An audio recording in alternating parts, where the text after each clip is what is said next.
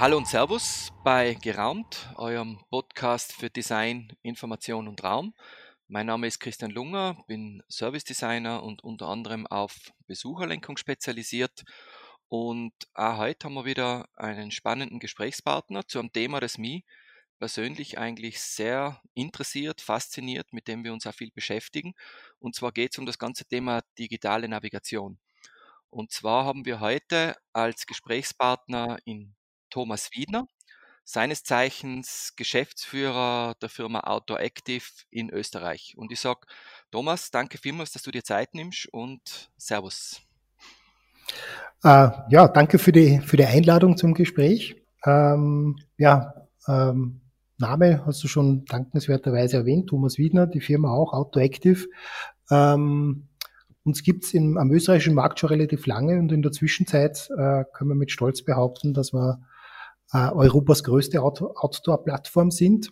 Das Mutterhaus ist in Deutschland beheimatet, im Allgäu, und hat sich über die letzten 10, 15 Jahre aus dem ursprünglichen Firmennamen Alpstein heraus wirklich zu einem internationalen Player entwickelt. Und der große Schritt ist uns eigentlich jetzt im letzten halben, dreiviertel Jahr gelungen, was die internationale Expansion betrifft. Wir haben uns mit zwei bisherigen Mitbewerbern, zum Teil Partnern, zusammengetan. Und also diese zweite Partnerschaft mit der Firma ViewRanger, der haben wir erst vor kurzem bekannt gegeben, erst vorletzte Woche. Und wir haben jetzt 8,3 Millionen registrierte User. 5,5 Millionen davon kriegen einen Newsletter auch von uns. Und wir haben auf der Plattform jetzt 560.000 Routen, die man abrufen kann. Also das ist wirklich generischer Inhalt, der aus einer sehr großen Community kommt, aber auch aus offiziellen Quellen. Das heißt Tourismusverbände, Landestourismusorganisationen, Vermarktungsorganisationen im weitesten Sinne. Und das ist so ein bisschen die Uniqueness, was uns angeht. Es gibt vergleichbare Plattformen, die community-getrieben sind. Und dann gibt es Technologielösungen, die eben sehr stark von der Technologie abhängen, aber diesen Plattformgedanken nicht hegen. Und da versuchen wir eben das Beste aus zwei Welten zusammenzubringen. Und das ist eine spannende Aufgabe, selbst für mich, der jetzt, ich sag mal unter Anführungszeichen, nur für den österreichischen Markt zuständig ist. Wir haben auch immer wieder Projekte, die einen internationalen Aspekt haben und eben es ermöglichen, dann über den Tellerrand hinauszuschauen. Und das betrifft Wege, die von Österreich aus weggehen in die Nachbarländer, oder das betrifft auch Projekte, wo wir eben zum Beispiel den Incoming-Tourismus für Österreich unterstützen und dabei Kampagnen im europäischen Ausland zum Beispiel fahren. Und das ist eine spannende Mischung. Nur für diejenigen, die jetzt noch nicht in dem Bereich, sagen wir, im Tourismus so bewandert sind, welche Leistungen bietet ihr konkret an? Also das eine sind Tourenvorschläge. Was gibt's noch, was man bei euch finden kann? Also im Prinzip bieten wir die Plattform, damit zum Beispiel ein Outdoor-Aktiver, darum auch der Name, seine eigenen Inhalte einpflegen kann. Also das ist sozusagen die Community-Seite der Plattform. Und zum anderen bieten wir, also da gibt es ein eigenes, sehr einfach zu bedienendes Tool. Man kann es im Prinzip in der App die Touren eingeben, die man selber gerade gemacht hat oder selber gerade plant. Auf der anderen Seite gibt es eben für den Businesskunden die Möglichkeit, den Content sehr hochwertig aufzubereiten, mit seinen eigenen Inhalten, ich sag mal, eine komplette Tourenbeschreibung auf sehr professionellem Niveau zu machen. Das Ganze auch in einer Form, dass sie schon suchmaschinenoptimiert ist, dass sie Open Data geeignet ist, damit ich es dementsprechend weiterverteilen kann. Und zum anderen bieten wir auch die Technologie an, um diese Inhalte auch visualisieren zu können. Sprich zum Beispiel fixwertige Webseite aus den Tourenvorschlägen, die zum Beispiel der Tourismusverband jetzt erstellt, dass da im Prinzip das fertige Tourenportal rauskommt. Und der dritte Aspekt, und der ist nach wie vor wichtig, und der ist eben dann eine wichtige Abrundung auch fürs Portfolio, ist eben die klassische Kartografie, wo wir im Prinzip aus den Inhalten, die in der Plattform vorhanden sind, ein fixwertiges Kartenprodukt, ein Tourenbuch, eine Abreiskarte, was auch immer, für den Gast in der Region machen können. Mhm. Danke für die kurze Vorstellung. Ich starte eigentlich dann immer mit der ersten Frage, sozusagen die Einleitung, weil wir uns ja mitten auch, eigentlich befinden wir uns ja noch in der Corona-Zeit, auch wenn es jetzt sozusagen zu den Lockerungen kommt. Wie hat euch eigentlich diese Zeit jetzt in den letzten Monaten beeinflusst und was habt ihr eigentlich daraus jetzt gelernt, worauf man jetzt schauen sollte? Ja, ich kann es mal wiedergeben, wie wir so diese letzten 2 oder fast 3 Monate wahrgenommen haben. Also nach dem Lockdown in Österreich haben wir eben gesehen, auf der Kundenseite ist mehr oder weniger mal Schockstarre vorhanden gewesen. Und wir haben uns da auch mal grundsätzlich darauf einstellen müssen, weil von einem Tag auf den anderen eigentlich der persönliche Kontakt, und der ist bei uns gerade bei den Tourismuskunden sehr wichtig, ich sag mal, von einem Tag auf den anderen nicht mehr vorhanden war.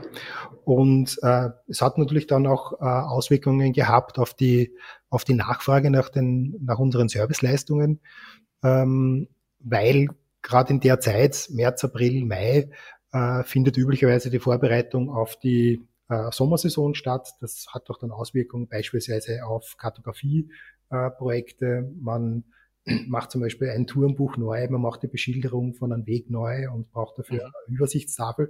Und das sind immer Dinge, die sie jetzt entweder verzögert haben oder gänzlich ausgefallen sind. Außer die Dinge, die schon längerfristig vorbereitet waren. Und das haben wir natürlich gespürt. Was wir auf der anderen Seite gemerkt haben, ist, dass sich die Organisationen, die dann mehr Zeit für ihre Inhalte gehabt haben, sich dem auch sehr intensiv gewidmet haben. Also wir haben das erste Mal in wirklich riesengroßer Runde, also haben wir in der Form noch nie gehabt, ich glaube mit bis zu über 40 Teilnehmern, zum Beispiel eine ganze touristische Region geschult, was die Inhaltspflege betrifft. Weil das war, die Schulung war vorher eigentlich schon vereinbart, und wir haben dann gesagt, ja, eigentlich müsste man mehrere Regionen immer zusammenfassen, wenn wir es üblicherweise als Präsenzschulungen gemacht haben, weil wir immer glaubt haben, es geht nicht. Und der Kunde hat auch geglaubt, es geht nicht. Und dann hat es eigentlich sehr gut funktioniert. Wir haben es natürlich nicht so lang gemacht wie eine normale Schulung, aber es hat dann sehr viele Rückfragen in der Folge dann gegeben und es war einfach ein neues Format. Und wir haben das dann auch gesehen, dass sich dann auch was tut in den Systemen. Man sieht dann wirklich unmittelbar die Auswirkung. Kunde wird geschult und 2 Tage später geht es im System los, dass die Inhalte plötzlich überarbeitet werden, verbessert werden und dass auf Vorschläge, die wir gebracht haben, dann auch tatsächlich eingegangen wird. Das heißt, kann man sagen, als Learning eigentlich, dass ihr selber auch gelernt habt und wahrscheinlich auch die Kunden, dass bestimmte Servicekontakte wie Einschulungen digital doch auch funktionieren und auch sehr gut funktionieren. Ist das richtig? Ja, absolut. Also die Erfahrung haben wir auf jeden Fall gemacht und wir werden das auch in Zukunft sicher stärker machen. Es war jetzt eben dadurch, dass das alles sehr, sehr kurzfristig für viele Organisationen gekommen ist, war auch zum Beispiel die Auswahl der Tools nicht immer so das Einfachste. Ja. Die einen haben dann gesagt, okay, wir haben schon Teams im Einsatz. Die nächsten haben gesagt, ja, wir arbeiten mit Zoom. Wir haben üblicherweise bis jetzt immer so Fernmeetings mit Skype abgewickelt, haben dann eigentlich jetzt mit allen Tools gearbeitet, haben uns jetzt auf einen gewissen Standard intern auch verständigt, wie wir es auch in Zukunft handhaben möchten. Aber mir hat es schon beeindruckt, dass die Organisationen sehr kurzfristig dann auch die Bereitschaft gezeigt haben, Dinge zuzulassen, die vorher nicht so gewollt waren oder wo es immer geheißen hat, nein, es funktioniert nicht. Und gerade eben dieser Schulungsbereich und dieses Supportbereich, und das ist ja etwas, was der Kunde bei uns eigentlich immer automatisch mitbekommt, das werden wir sicher in Zukunft auch stärker so handhaben und auch aktiv so anbieten. Aus dem heraus gibt sich eigentlich gleich eine interessante nächste Frage, ohne jetzt sozusagen weil sowas kann man wahrscheinlich einen eigenen Vortrag machen, aber was würdest du sagen, und unter der Annahme, dass digitale Daten einfach sehr wichtig sind und auch die Qualität digitaler Daten, die man auf der Website hat, die man über Social Media kommuniziert, die man über mobile Anwendungen kommunizieren kann. Was würdest du sagen, was sind so die wichtigsten Erfolgsfaktoren, damit man qualitativ hochwertige digitale Daten von Routenvorschlägen, sei es Wandern, Radfahren, Klettern etc. im System hat? Lässt sich das kurz sagen? Das ist eigentlich die Frage.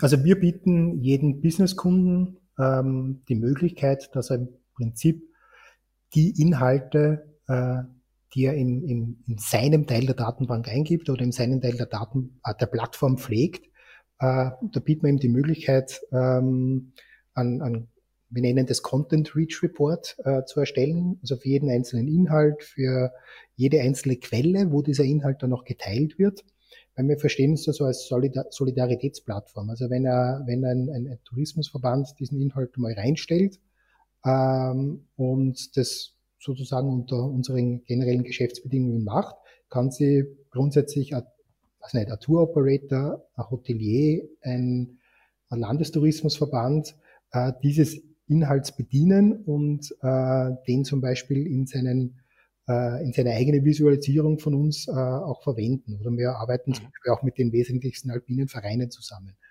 Und das ist und in diesem Content Reach Report kann man eben sehr schnell rauslesen, okay, wie interessant ist dieser Inhalt für den Gast und wo wird er auch abgerufen. Und das sind sehr, sehr spannende Erkenntnisse. Und das mit der Schulung, was ich vorher erwähnt habe, ist eben auch so zustande gekommen, dass da eine Landestourismusorganisation auf uns zugekommen ist und wir da mal einen grundsätzlichen Bericht erarbeitet haben, wie schaut's denn aus, welche Inhalte werden bei euch im Bundesland überhaupt abgefragt, ja.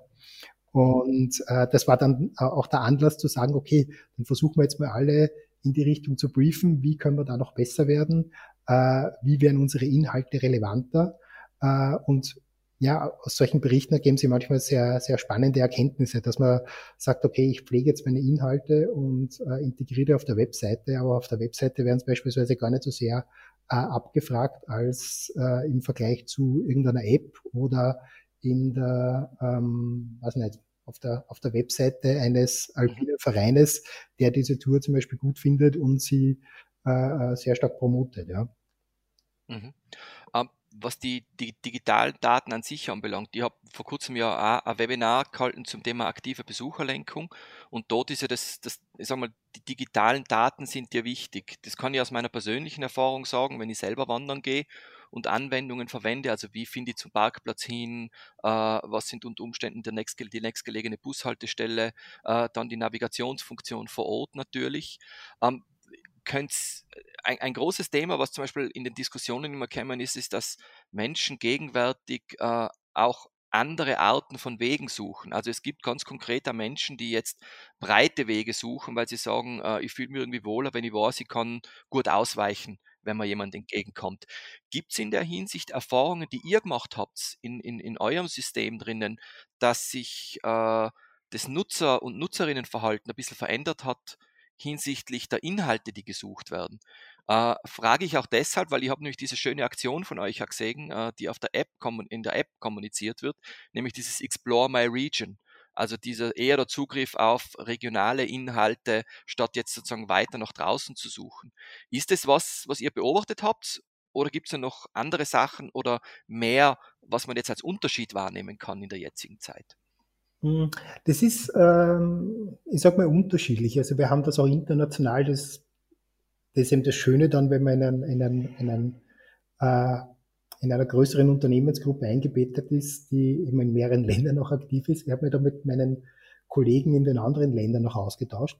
Gibt's spannende Muster, die man da erkennen kann. Beispielsweise der Kollege in UK hat man gesagt, die haben aufgrund der Ausgangssperren durchaus beobachten können, dass die Leute eher dann zum Beispiel nach Wanderungen in der unmittelbaren Umgebung gesucht haben, ja. Hier sind wir eben gerade dabei, die Daten der letzten Wochen und Monaten nur zu korrelieren, beziehungsweise auch hier die Daten aus den unterschiedlichen Plattformen zusammenzuführen. Also wir sind gerade auch dabei, beispielsweise Inhalte von ViewRanger mit denen von Outdooractive zu mergen, und da kann man natürlich auch sehr, sehr spannende Analysen fahren. Und wir sind da jetzt noch nicht, dadurch, dass es eben ja über 500.000 Routen sind und mehrere Millionen User, ist es natürlich ein zeitaufwendiger Prozess.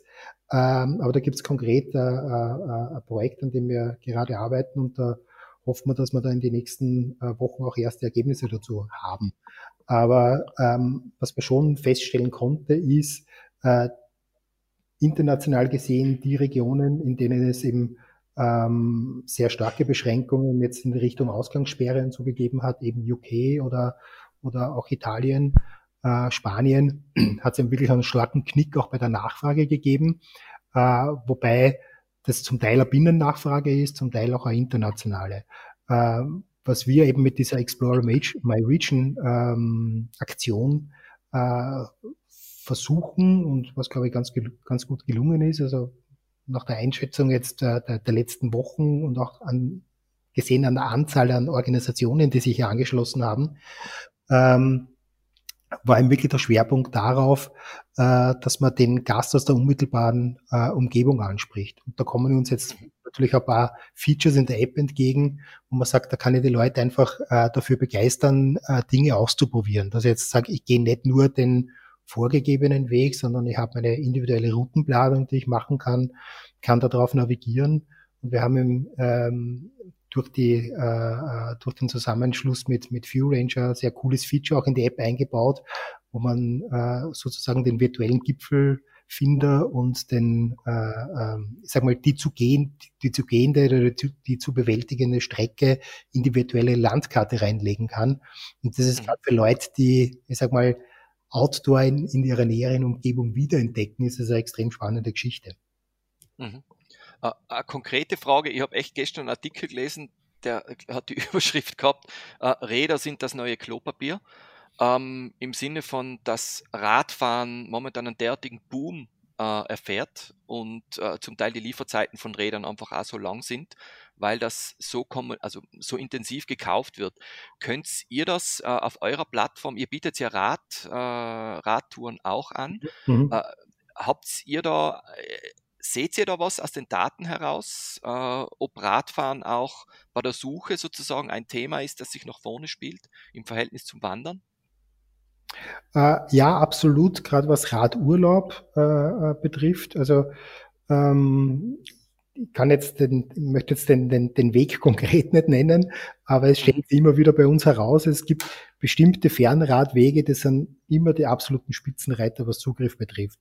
Und spannenderweise nicht nur jetzt in der Corona-Zeit, wo die Leute jetzt vielleicht für den Fernradweg gar nicht so sehr Zeit gehabt hätten, sondern da ist der erste Peak eigentlich schon im Jänner gewesen, wo die noch nicht einmal aktiv irgendwas in die Richtung Radurlaub im Sommer promotet haben, sondern das ist etwas, was man wirklich in den letzten Jahren, also ich bin jetzt seit 2 Jahren oder knapp 2 Jahre bei Outdooractive dabei und seitdem beschäftige ich mich auch intensiver mit den Zugriffszahlen, aber das ist ein Trend, der jetzt eigentlich seit 2 Jahren ständig nach oben geht.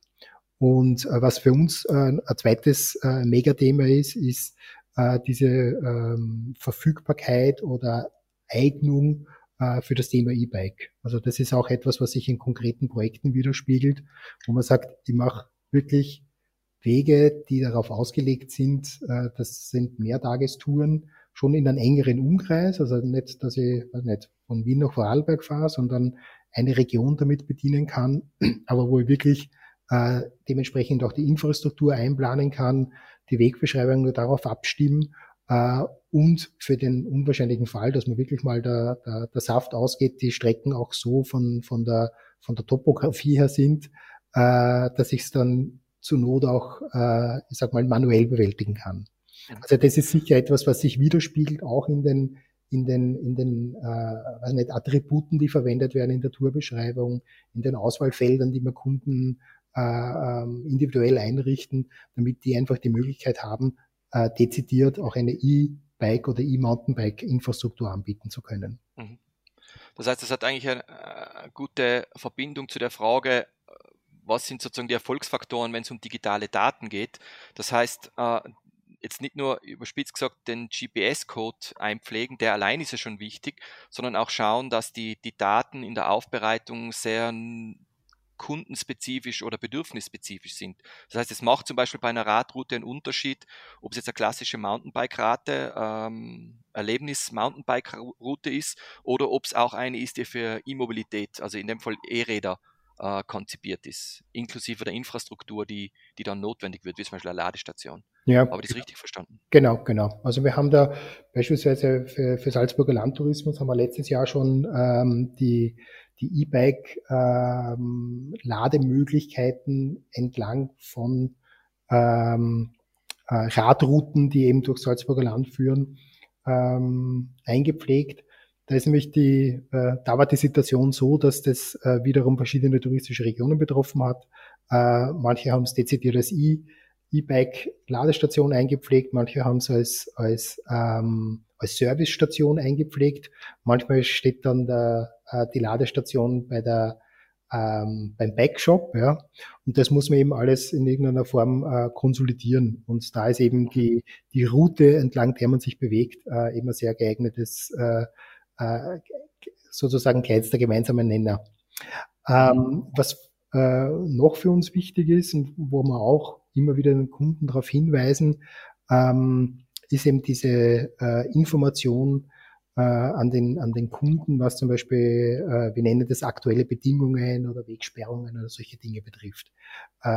Ist gerade, wenn man sagt, ich mache eine längere Tour, oder es ist eine Mehrtagesplanung, die ich da vor mir habe, ist es schon wichtig zu wissen, gibt es in bestimmten Bereichen Einschränkungen, dass man da durchfahren könnte, gibt es dort, also nicht Waldarbeiten, gibt es eine Umleitung und solche Dinge. Und das ist etwas, was man im System dann auch an einem Punkt pflegt, und das kommt auf allen Kanälen raus. Ja. Und ist eine extrem wichtige Vorabinfo. Wer kann diese Art Daten bei euch pflegen? Ist das die Organisation selber oder ihr oder die Community? Wie geht ihr da vor? Also der Businesskunde kann im Prinzip alles pflegen. Da ist er oder sie quasi der Autor, hat die Hoheit über die Inhalte. Ein Community-User kann bei uns Touren erstellen und kann auch Bedingungen oder aktuelle Bedingungen eingeben, weil das auch wiederum ein wichtiger Aspekt ist, um die Qualität einer Tour auch zu heben, und auch die Sichtbarkeit. Das ist auch ein wichtiges Kriterium. Wenn einer auch beispielsweise Kommentare oder Likes, wenn Sterne vergeben werden zu einer Tour, ist sie dann auch dementsprechend besser sichtbar. Damit haben wir auch einen gewissen Lenkungseffekt. Da geht es auch darum, dass ich jetzt sage, wenn es eine offizielle Tour gibt und die dementsprechend genutzt wird, downgeloadet wird, empfohlen wird, geteilt wird und kommentiert wird beispielsweise, rückt sie bei uns im internen Ranking, also das ist so eine Art internes Bewertungsschema, rückt die nach oben und rückt dann auch in der Sichtbarkeit weiter rauf. Über das Thema Echtzeitdaten kommen wir eigentlich zu der nächsten, sagen wir mal, Gruppe an Fragen, die ich mir vorbereitet habe, und zwar aus eurer Sicht als Organisation Outdooractive, Wo wird sich das Thema digitale Navigation in Zukunft hinbewegen? In meiner Vorbereitung, ich habe das recht spannend gefunden, wenn man digitale Navigation eingibt und man sucht mit den entsprechenden Keywords, dass eigentlich sehr oft dass es sehr oft um das Thema Autonavigation, öffentliche Transportmittel geht, aber das Thema Fußgänger und Radfahrer, ich persönlich habe das Gefühl, das geht ein bisschen unter in diesem, was sind die Innovationen, die drinnen sind. Also zum Thema, wie geht es mit den Echtzeitdaten weiter, Artificial Intelligence. Man liest immer sehr viel über den mobilen Autoverkehr, wahrscheinlich weil auch dort viel Geld drinnen steckt, und eben öffentliche Verkehrsmittel. Wo geht deiner Meinung nach das Thema digitale Navigation für Fußgänger und Radfahrer hin? Was sind so die Zukunftsausblicke? Aus meiner Sicht ist also die Problematik, die wir jetzt sehr oft sehen, ist eben das, was ich vorhin schon erwähnt habe, dass also wir können zum Beispiel nachvollziehen, wie oft wird eine Route downgeloadet, und dann gibt es aber eine Vielzahl an Geräten, auf denen diese Tour dann potenziellerweise verwendet wird. Ja. Mit der neuesten App-Technologie haben wir auch die Möglichkeit geschaffen, im Prinzip jedes beliebige Variable beispielsweise anzubinden und auch hier die dementsprechenden Schnittstellen zu unterstützen. Also mit einigen namhaften Anbietern gibt es das schon, mit anderen ist es in Arbeit, dass man da einfach möglichst vollständige Abdeckung der wichtigsten Player haben, dass ich sage, ich kann mein Tool, mein Account, das ich bei Outdooractive habe, sozusagen zum Planen nutzen und auch als mein persönliches Logbuch, was habe ich denn schon alles schon gemacht und was habe ich da noch auf meiner To-Do-Liste drauf, und dann mit beliebigen Geräten auch arbeiten zu können. Immer mit dem Hintergrund, da geht es eben um Wearables, da geht es um Fahrradcomputer, wo wir zum Beispiel eine Integration schon haben. Wearables sind dann die Uhren, genau, um das kurz zu erklären. Okay, gut. Oder Fahrradcomputer, dass ich hier im Prinzip eine nahtlose oder drahtlose Anbindung habe und im Prinzip meine erstellten Inhalte oder meine Planungen überall hin synchronisieren kann. Ja. Es gibt eben noch eine relativ große Bandbreite an Systemen. Das zweite Problem ist, dass sie für den User, der jetzt zum Beispiel in der, ich sag mal, Fußgängernavigation im städtischen oder ganz generell urbanen Raum sie zum Beispiel von Google Maps verlassen kann, viele das noch nicht erkannt haben, dass das in der freien Natur überhaupt nicht funktioniert und potenziellerweise sogar gefährlich ist. Also wir hatten gerade bei uns in der Region letztes Wochenende einen Fall und in meiner ursprünglichen Heimatregion einen anderen, wo sich die Wanderer blind mal auf Google Maps oder OpenStreetMap verlassen haben, um da wirklich in hochalpine Lagen vorzustoßen. Und da fälschlicherweise in ein Gebiet geroutet worden sind, das wirklich einen hochalpinen Anspruch hatte. Ja. Und da geht es auch ein bisschen um Bewusstseinsbildung. Was kann ich an Informationen überhaupt verarbeiten, wenn ich mit einem Gebiet nicht vertraut bin? Ja. Mhm. Was diese Anwendung, weil du gerade Google Maps auch, erwähnt hast, ich habe bei meiner Recherche eben, da steht, es ist jetzt 2018, Trends in Navigation Apps in 2018, und dort steht eben drinnen Gründe, warum Leute sozusagen eine Navigations-App verwenden, also klare Richtungsangaben, dass Features drinnen sind, die sie sehr gern mögen, weil es anwenderfreundlich ist, die beste Richtung für Non-Drivers. Habt ihr auch für euch einmal Daten gesammelt oder Befragung gemacht, warum Menschen eure Anwendung verwenden, jetzt spezifisch im Wandern und im Radfahren, zur Orientierung, zur Navigation, in eurem Fall ja auch zur Inspiration, also was kann ich überhaupt machen? Gibt es da Aussagen, die ihr schon treffen könnt? Wie gesagt, ich mache das jetzt mit dem Wissen, dass ich, wie ich zur Firma dazugekommen bin, wir damals gerade die Navigation komplett überarbeitet haben und gerade auf eine komplett neue Generation geswitcht sind. Darum habe ich jetzt nicht so den langen historischen Vergleich. Was ich auf jeden Fall mal sagen kann, dass die Navigation dann plötzlich nicht drinnen war, das hat natürlich sehr gefehlt. Wir haben es aber deswegen vollkommen neu gemacht, weil wir auch die komplette Kartengrundlage neu gemacht haben. Für uns war der Anspruch nämlich der, zu sagen, ich möchte mich jetzt nicht auf eine Online-Verbindung verlassen müssen, ja, wenn ich im freien Gelände unterwegs bin, sondern ich möchte wirkliche Outdoor-Navigation anbieten, sprich auch mit der Möglichkeit, die Karten runterzuladen. Wir haben dann die Kartentechnologie geändert, damit ich auch weniger Speicherplatz brauche. Also wenn ich gut vorbereitet zum Beispiel auf einen Berg gehe, um eine Skitour zu machen oder eine Wanderung zu machen oder auch, ich möchte es ein bisschen vom reinen Hochgebirgsthema trennen, ich kann ja auch eine Küstenwanderung machen oder ich kann eine Radtour machen entlang eines Flusses, aber ich bereite mich auf die Tour vor und ich weiß dann, wo ich ungefähr unterwegs sein werde, und dann lade ich mir den Kartenausschnitt runter. Ja.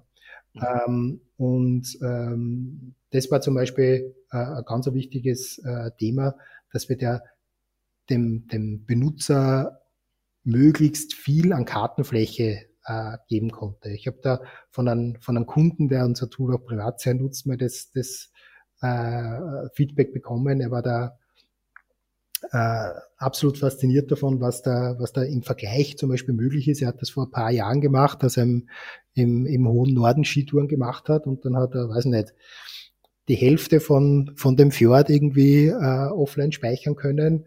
Und jetzt hat er ihm gesagt, ja, habe ich halb Norwegen runterladen können und habe immer noch die höchste Auflösung und kann dann wirklich in dem Bereich navigieren. Und was bei uns auch ein wichtiger Faktor ist, ist eben das, dass ich die Möglichkeit habe, nicht nur bestehende Routen quasi nachzufahren oder nachzugehen, sondern dass diese Routenplanung auch ich selbst machen kann und ich da dementsprechend auch immer eine Vorschau bekomme, wie bewege ich mich da, wie schaut das Höhenprofil aus, auf welchen Wegen bewege ich mich, was uns wieder zum Thema im Mountainbike bringt. Wenn ich da ein paar Schiebestrecken drinnen habe, dann wäre mir es wahrscheinlich überlegen, ob ich das jetzt mit dem E-Bike fahre oder mit dem E-Mountainbike fahre. Währenddessen, wenn jemand sagt, okay, ich möchte mit einer großen Gruppe wandern, für den ist es wichtig, dass es vielleicht ein breiter Forstweg ist und der ja im Sinne von Corona möglichst auch Abstand in der Gruppe halten kann. Ja. Mhm. Jetzt muss ich eine konkrete Frage stellen. Wenn wir Kunden beraten bei uns zum Thema Besucherlenkung und Orientierung in der Region und diesen Service-Design-Blick drauf werfen, dann ist es bei uns ja immer diese Customer Journey, die wir auch dann in den Vordergrund heben. Und vor allem in dieser großen Einteilung, ich sage jetzt einmal ganz grob Planung, Anreise, Ankunft und Aufenthalt und dann wieder Rückreise. Und was ich oft bei meinen Analysen merke, wenn ich auf Websites draufgehe, ist, dass eigentlich zum Thema Planung zum Teil gute Information angeboten wird. Also wenn ich zu Hause bin am Desktop oder mit dem Tablet und mir eine Route planen muss, aber es dann meistens sehr stark abfällt, als Planungstool, was auch sehr oft vorkommt, wenn ich schon im Auto sitze und mir vielleicht jetzt Kopf zerbrechen will, wo ist jetzt genau der Parkplatz oder wo komme ich da an und wo muss ich dann weitergehen.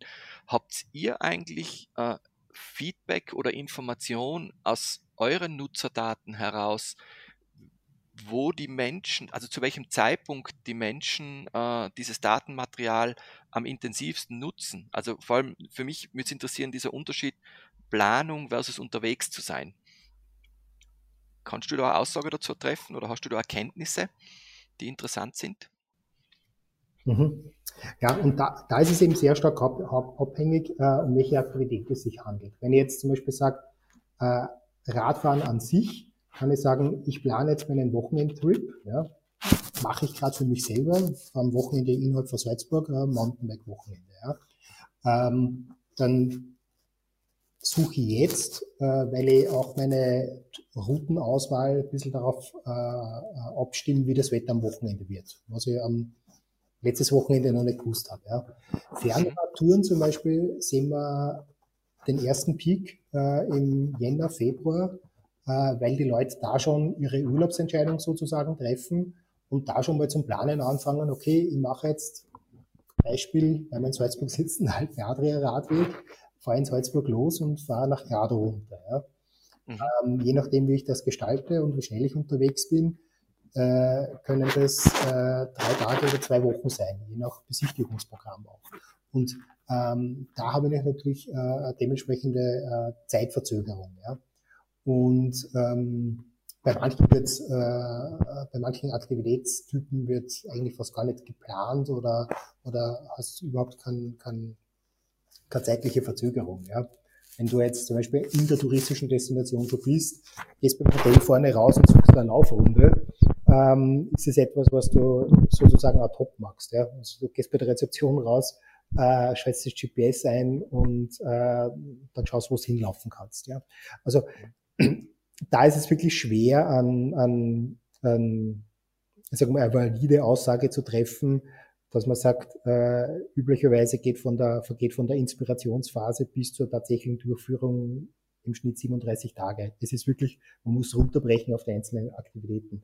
Wie gesagt, wir machen das gerade im Rahmen von einem Projekt für eine ganz bestimmte Aktivität, für 2 bestimmte Regionen in Österreich, ist das der Plan, dass wir da wirklich sehen, wann wird geplant, was wird geplant, wird es dann tatsächlich auch so durchgeführt.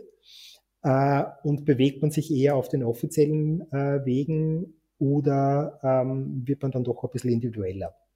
Immer unter Berücksichtigung der Tatsache, wie gesagt, dass die das Navigationsfeature, so wie wir es jetzt haben, im letzten Herbst für selbstgeplante Touren rausgekommen ist und eben für bestehende Routen jetzt seit ein paar Monaten erst funktioniert. Also insofern die Fallzahl noch nicht so hoch ist. Mhm. Weil wir viel über die Zukunft geredet haben und weil wir uns jetzt langsam dem Ende des Podcasts nähern, welche Medien verwendest du, um dich gegenwärtig sozusagen gut zu informieren und gute Entscheidungen treffen zu können? Kannst du da was empfehlen? Ich muss ganz ehrlich sagen, mein Medienkonsum ist jetzt aufgrund der intensiven Zeit in den letzten Jahren, die ich durchaus hatte, ziemlich eingeschränkt. Aber für mich ist eine wesentliche Quelle von interessanten Inhalten ist nach wie vor mein eigenes Netzwerk, und da greife ich wiederum auf die bekannteren Business-Netzwerke zurück, weil das für mich auch immer so ein bisschen ein Spiegel der Branche ist und ich da auch aufgrund der Inhalte, die hier geteilt werden, und aufgrund der Empfehlungen, die ich hier bekomme, auch durchaus meinen Horizont erweitere, in Richtung, wie handeln andere die momentane Situation, wie geht man innerhalb der Branche mit bestimmten Themen um, und da kann ich es gar nicht auf ein bestimmtes Medium reduzieren. Aber dadurch, dass die Situation jetzt in den letzten 3 Monaten sehr dynamisch war, sind es eben hauptsächlich tagesaktuelle Medien, die ich jetzt auch als Quelle für, ich sag mal, Handlungsempfehlungen rund um die Krisenbewältigung ein bisschen stärker nutze, als ich es wahrscheinlich bis vor 3-4 Monaten noch getan hätte. Ja. Mhm. Gibt es einen konkreten Lesetipp? Muss nichts Geschäftliches sein. Also meine Erfahrung von den ganzen Podcasts ist, wenn ich diese Frage stelle, kommen vermehrt eigentlich private Leseempfehlungen und total echt spannende Bücher. Wie schaut es bei dir aus? Gerade als aktuelle Lektüre bei mir liegen 100 interessante Reiseziele in Europa. Wenn ich mir gerade Gedanken darüber mache, wie wird sich die aktuelle Situation auf das Reiseverhalten in der Zukunft dann auswirken. Ja? Und das ist eben ein Buch, das rausgekommen ist vor 3 oder 4 Jahren. Ja? Und da war einfach die Welt noch so heil, wie es noch vor einem halben Jahr eigentlich für die meisten waren. Ja?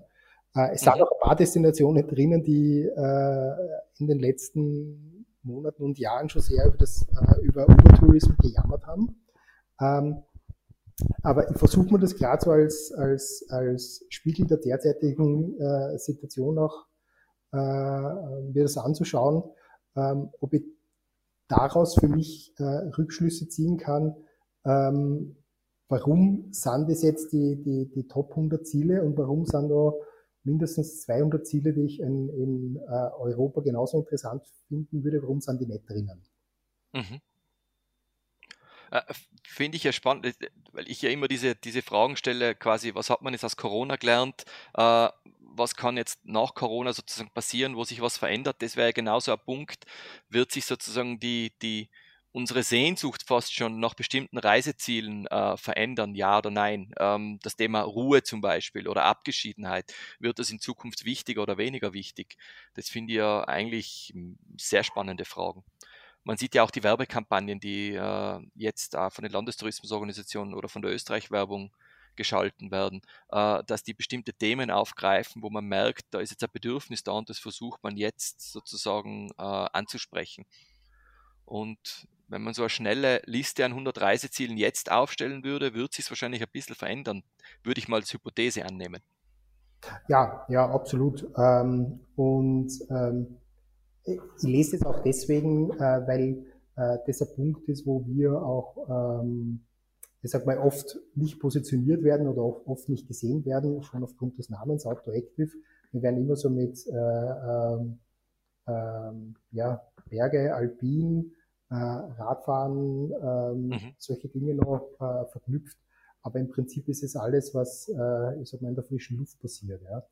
Und da haben wir immer ein sehr, sehr breites Spektrum, sehr, sehr viele Möglichkeiten bis hin zu manche unserer Kunden nutzen uns auch als Vorschlagstool für motorisierte Touren. Ja? Aber es geht im Prinzip immer um diesen Aspekt, lerne eine Region kennen und lass dich inspirieren, was dort alles geht. Ja? Also wir versuchen jetzt uns da nicht darauf zu fokussieren, wo kannst du schön wandern, sondern lass dir mal Ideen geben, was man im Salzburger Land wirklich alles machen kann, ja, oder in Österreich oder in Kärnten, ja. Das ist, glaube ich, der Punkt, wo auch die, ich sag mal, die diversen Kampagnen von einer ÖW bis hin zu den Landestourismusorganisationen jetzt einhacken. Viele Österreicher wissen ja gar nicht, dass es bei uns sehr schöne Flecken gibt. Und das ist auch der Anspruch, den wir haben. Wir können da sehr viele Inhalte schon aufbereiten, wir können sehr viel Inspiration liefern. Wir haben selber auch eigene Inhalte, aber ich meine, das Gros der Inhalte kommt immer noch von unseren Kunden und kommt von unserer Community. Und das ist auch wichtig, dass wir das in den Vordergrund stellen. Also wir sind in der Hinsicht sind wir unter Anführungszeichen nur der Technologielieferant. Ja? Aber wir versuchen halt eine Plattform für alle zu sein. Eigentlich ein schöner Abschluss, aber eine Frage habe ich noch. Worüber hast du zuletzt herzhaft gelacht? Über die fehlenden Nullen im Budget 2020. Ist gut, wenn man drüber lacht. Es war schon fast ein Lachen, weil ich bin jetzt schon länger in der Position, dass ich selber Budgets machen muss und ja. Irgendwann bei Nullen vergessen, würde ich jetzt nicht mehr auf diesem Stuhl sitzen. Okay. Schon sehr amüsiert, dass man dann so drüber hinwegblicken kann, wie es dann getan wurde. Ja, super. In dem Fall habe ich noch einfach ein paar Sachen, die ich noch zu sagen habe, und zwar ganz im Grunde fast schon gewohnt. Ich werde einige Links in die Shownotes geben, die ihr unterhalb findet. Und wenn ihr Anregungen habt, Kommentare, Wünsche, dann wie immer als E-Mail an podcast@geraumt.com. Thomas, ich sage danke vielmals für das Gespräch und für die Zeit, die du dir genommen hast. Ich habe wieder einige Sachen gelernt, bin ich sehr glücklich darüber. Danke. Danke auch.